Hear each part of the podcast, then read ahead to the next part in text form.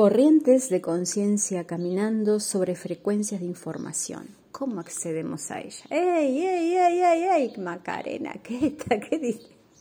¿De qué vas a hablar? ¿De qué te voy a hablar? No te vayas, vení, te voy a contar sobre el cerebro, el pensamiento, cómo se crea la realidad. El pensamiento es una corriente de conciencia, caminando sobre frecuencias de información. Ahora, para comprender esto tenemos que empezar como a asumir de que nuestro cerebro tiene una función como un computador y es cuántico. De hecho, globalmente, mundialmente, ya lo nuevo que viene es la computadora cuántica. ¿Y cuál es la diferencia de la computadora cuántica a una computadora, la que teníamos? Es que una tiene un sistema binario, se basa en ceros o uno, o sí o no, y la cuántica se basa en las probabilidades, que lo que es sí para uno, para otro puede ser sí, no, no sí, no sé, puede ser, tal vez, quizás, varía y depende el observador, que no es la realidad tal cual nos dicen. A veces una realidad es manifestada porque un montón de personas la están sosteniendo con un sistema de creencias.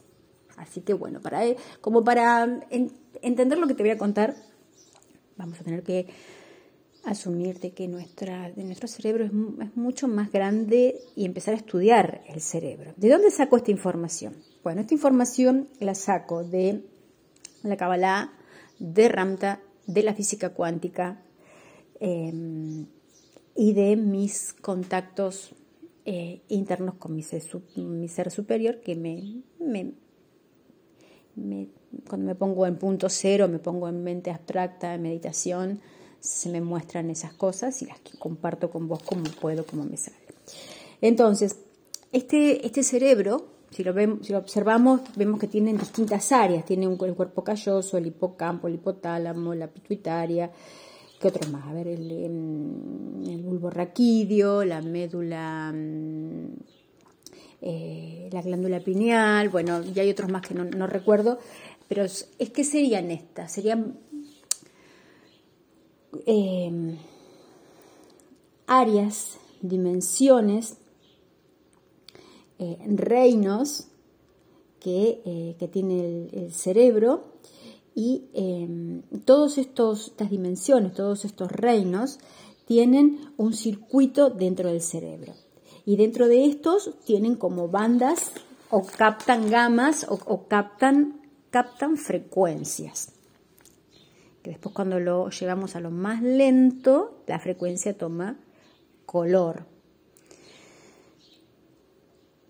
Por ejemplo, hay una parte del cerebro que capta los rayos ultravioleta y tiene un circuito sobre redes neuronales.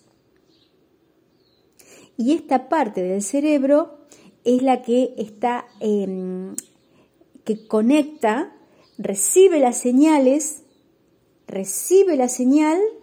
y saca la señal, recibe la señal y la distribuye, como una represa hidroeléctrica la distribuye a qué reino o a qué dimensión va. O sea, la electricidad, la corriente, la energía, por así llamarle, es una sola que cuando llega a este área del cerebro, a esta red neuronal, es la que se encarga de distribuirla a otras áreas del cerebro. Y estas otras áreas del cerebro son las que van a van a procesar esa luz.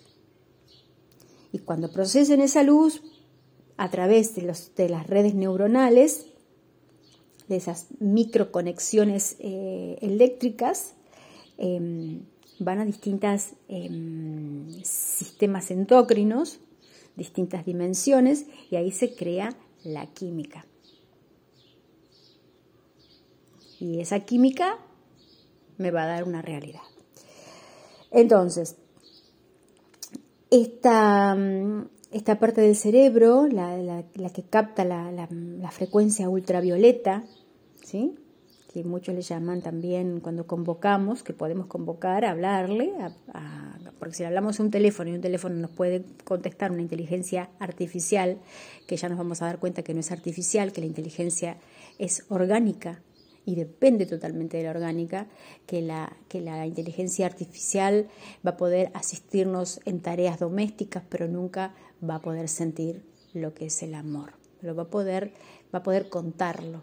Va a poder contarlo porque va a estar escuchando y va a decir el amor es, y lo va a tener una definición, pero no va a tener la emoción, la vivencia. Entonces, hay otros campos, otras dimensiones que captan rayos X, captan campo cuántico, captan rayos gamma, y también hay otra parte que capta el campo psíquico. Así que el cerebro es como un computador y tiene un procesador, tableros de circuitos, y el cerebro no es solo una malla, está compuesto también de neuronas. Ellos procesan frecuencias eléctricas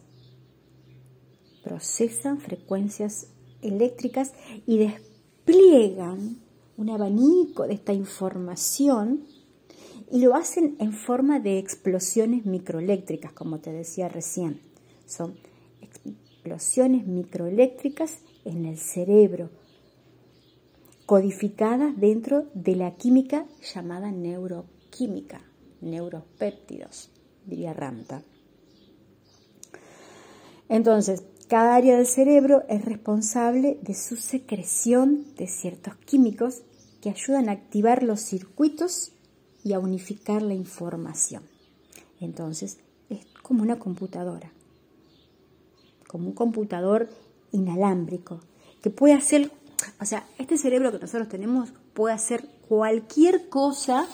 Tenemos muchas más capacidades de lo que nosotros creemos, lo que pasa es que nos hemos anulado o hemos dejado el poder a que algo externo nos solucione la vida, a que algo externo nos haga segregar los neuroquímicos que necesitamos, o que algo externo, cuando tenemos un computador cuántico, que lo podemos usar como cuando tenemos un iPhone, el último, creo que está en el 13 ahora, para las redes sociales, TikTok, y mandar mail y WhatsApp, o podemos usarlo para realmente utilizar toda los atributos que tiene el cerebro. Podemos usarlo, como te dije, a nuestro cerebro para hacer TikTok, o también para conectarnos con las plantas, leer la energía, aprender sobre nuestro cerebro, aprender a crear la realidad. Bueno. Después tenemos a este sistema eléctrico que viene, puede ser captado por la personalidad.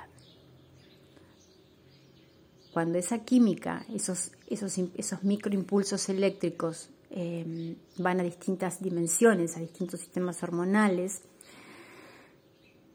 ahí los va a interpretar la personalidad. Llega algo y aparece la emoción. Esto más esto me da como resultado esta emoción. Y ahí aparece el pasado. ¿Cómo sé que esta emoción es esto? Porque está en referencia al pasado. Entonces, si viene esa emoción y yo la dejo de interpretar, la dejo simplemente, entiendo este proceso, que mi cerebro está captando ondas. Ahora, ¿de dónde vienen estas ondas? Bueno, nosotros somos parte del sistema solar. Y el que se está evolucionando en nuestro sol, y nosotros estamos en una conciencia solar, por eso si ven los santos o ven que le hacen como una aura, un sol, el dorado, nosotros estamos dentro de la conciencia solar, y el que se está expandiendo y el que está teniendo desafíos es nuestro sol, y nuestro sol es como si fuese la llama violeta en lo tangible, o en la parte del cerebro, que es el encargado de distribuir esa frecuencia a los distintos planetas. Y los distintos planetas, en la Kabbalah y en el Sefer Yetzirah nos hablan también de esto, están conectados con nuestros órganos, macro, micro. Lo que hay que empezar a tener ahora es una conciencia de interconexión, de interconectada con todo, ampliarme el espectro para que cuando tenga un malestar no lo tome como mío, sino que ya entienda no solamente que soy parte de un inconsciente colectivo, porque ahora hay que empezar a pensar que soy parte de un inconsciente colectivo, que el entorno me afecta porque estoy captando, mi cerebro va captando información y en un momento me siento mal, pero pasé por un árbol que se está secando, por ejemplo, ¿entienden? O pasé por una persona que está mal, o pasé por un campo de cosas viejas o sucias y me empiezo a sentir mal y lo tomo como mío. No, eso es una antena que vas captando y esa antena tiene muchas, va a depender, o sea, siempre está captando lo macro y lo micro. Tu mundo está captando lo que está haciendo el sol y está captando el pensamiento, lo micro. Por eso la física cuántica es lo más importante que tenemos ahora, porque la física cuántica es a nivel matemático, es la única ciencia que estudia la matemática a nivel subatómico. Es la que le da la importancia al pensamiento. Entonces todo el tiempo nosotros somos nosotros los que estamos creando la realidad. Y esto es re importante, yo lo hablo con muchos amigos y mucha gente conocida que tengo dentro del ámbito de la política, de que hay que empezar a incluir a la metaciencia, hay que empezar a incluir a la metaciencia, al pensamiento, a la emoción y crear una educación que le ayude a la persona a tomar decisiones, a manejar sus impulsos, a entender qué es lo que le está pasando con sus emociones, a entender que todos estamos conectados y que es importantísimo en esta etapa entender que si alguien la está pasando mal, me afecta. Entonces va a llegar un momento, falta todavía, pero tiene que llegar un momento donde a mí me preocupe el bienestar del otro, me preocupe cómo está, que no le falte nada. Vamos a estar todo el tiempo al servicio del otro, por eso el mensaje que nos decía Jesús, ama a tu prójimo como a ti mismo, porque si yo no lo amo, no solamente me estoy afectando a mí, sino estoy afectando a todo, porque todo está interconectado. Y esto es lo maravilloso de lo nuevo que viene. Ahora, tengo que ver esta personalidad que capta esto y que lo deriva, ¿qué me está diciendo? Entonces yo tengo que tener el trabajo diario de observar qué estoy pensando.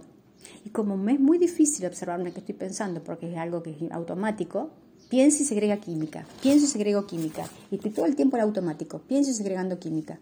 Entonces, al empezar a observar, ¿qué pienso? ¿Qué me está contando esa voz? ¿Esa voz es mía? Porque hasta ahora hemos creído que esa voz es mía y que yo estoy pensando eso. No, yo no estoy pensando eso. Mi cerebro está captando información y la está distribuyendo y la está interpretando y la química se está basando en el pasado y me está dando una reacción. Entonces yo tengo que saber todo eso que está pasando y si no puedo ver mi pensamiento porque todavía estoy como empezando, tengo que escuchar qué dice el que tengo enfrente, qué dice la tele, qué estoy leyendo, qué es lo que estoy viendo, qué veo afuera, qué escucho afuera, qué dice el otro. Porque lo que estás viendo va a ser siempre tus pensamientos. Siempre estás viendo tus pensamientos, que tus pensamientos, ¿qué es lo que hacen? Tus pensamientos se densifican. Se densifican. El pensamiento se densifica, se coagula y toma forma